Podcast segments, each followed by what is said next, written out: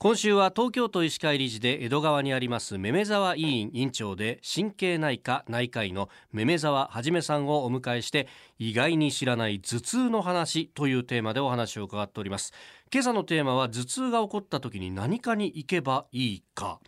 あの昨日お話しくださった中で、まあ、痛みのその出方というかえ度合いによってもこう分類が違うんだというお話がありました、はい、改めてなんですがこれ慢性かそうじゃないかっていうので違うわけですね。そうですね。慢性の頭痛の場合は意外に一般の内科の先生とか行かれてもその先生がお調べになって、えー、これは、えー、緊張型頭痛だねとか、はい、そういう形であっさり済まされてしまいお薬も痛み止めしか出されないとかそういうこともあります。ですからこれはやはりあの頭痛専門医、えー、頭痛学会というのがございます、はい、それでホームページの中に専門医ってありますから、まあ、検索ワードでいくと頭痛学会専門医とで、えー、二言葉入れるとポンとそのページ飛んできます。それでご自分のお住まいのところの地域をクリックしていただいて探していただければ頭痛専門にザラザラ出てきます、はい、でまたあの急に起こった頭痛。でこれは人生の中でこれまでにもない頭痛だと痛みだと。そういう時は、まあ、救急車を呼んでいただいた方が安全ではないかなと思います。そうするとやはり脳神経外科に連れて行かれたりとか、はい。まあ、いずれにしても病院であの対処がなされるという形です。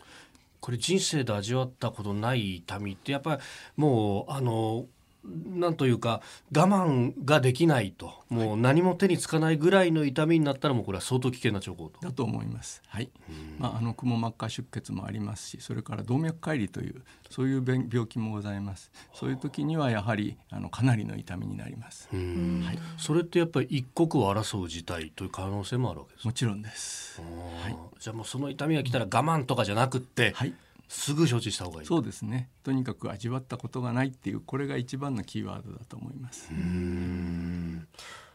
あの私慢性的に頭痛を持っているんですけれどこうもう慣れっこになってきてしまって頭痛が起こることが、うんはい、そうなってくるともう仕事もあるし痛み止め飲んでお仕事しようって思っちゃうんですけれど、はい。はい。それはどうですかね、えー、実はですね痛み止めを月10回以上飲んでらっしゃるんだったらちょっとお医者さんにかかんないとダメですね。そうですか。はい大体5回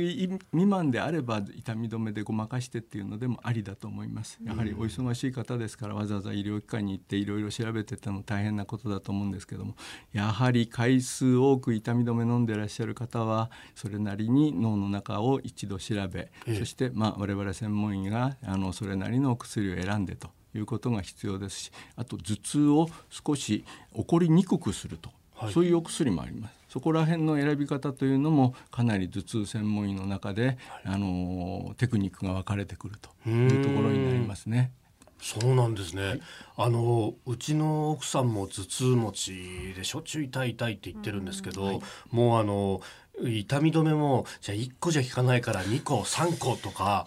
やっちゃうんですよ、はい、これは相当まずいですか、まずいんじゃないかと思います。はい、やっぱりそうですか、えー、はい、やはりあのいいドクター見つけて、はい、あの相談に乗ってもらいただドクターも頭痛専門医もいろいろいますのでね、えー、あの患者さんとの相性とかもありますから、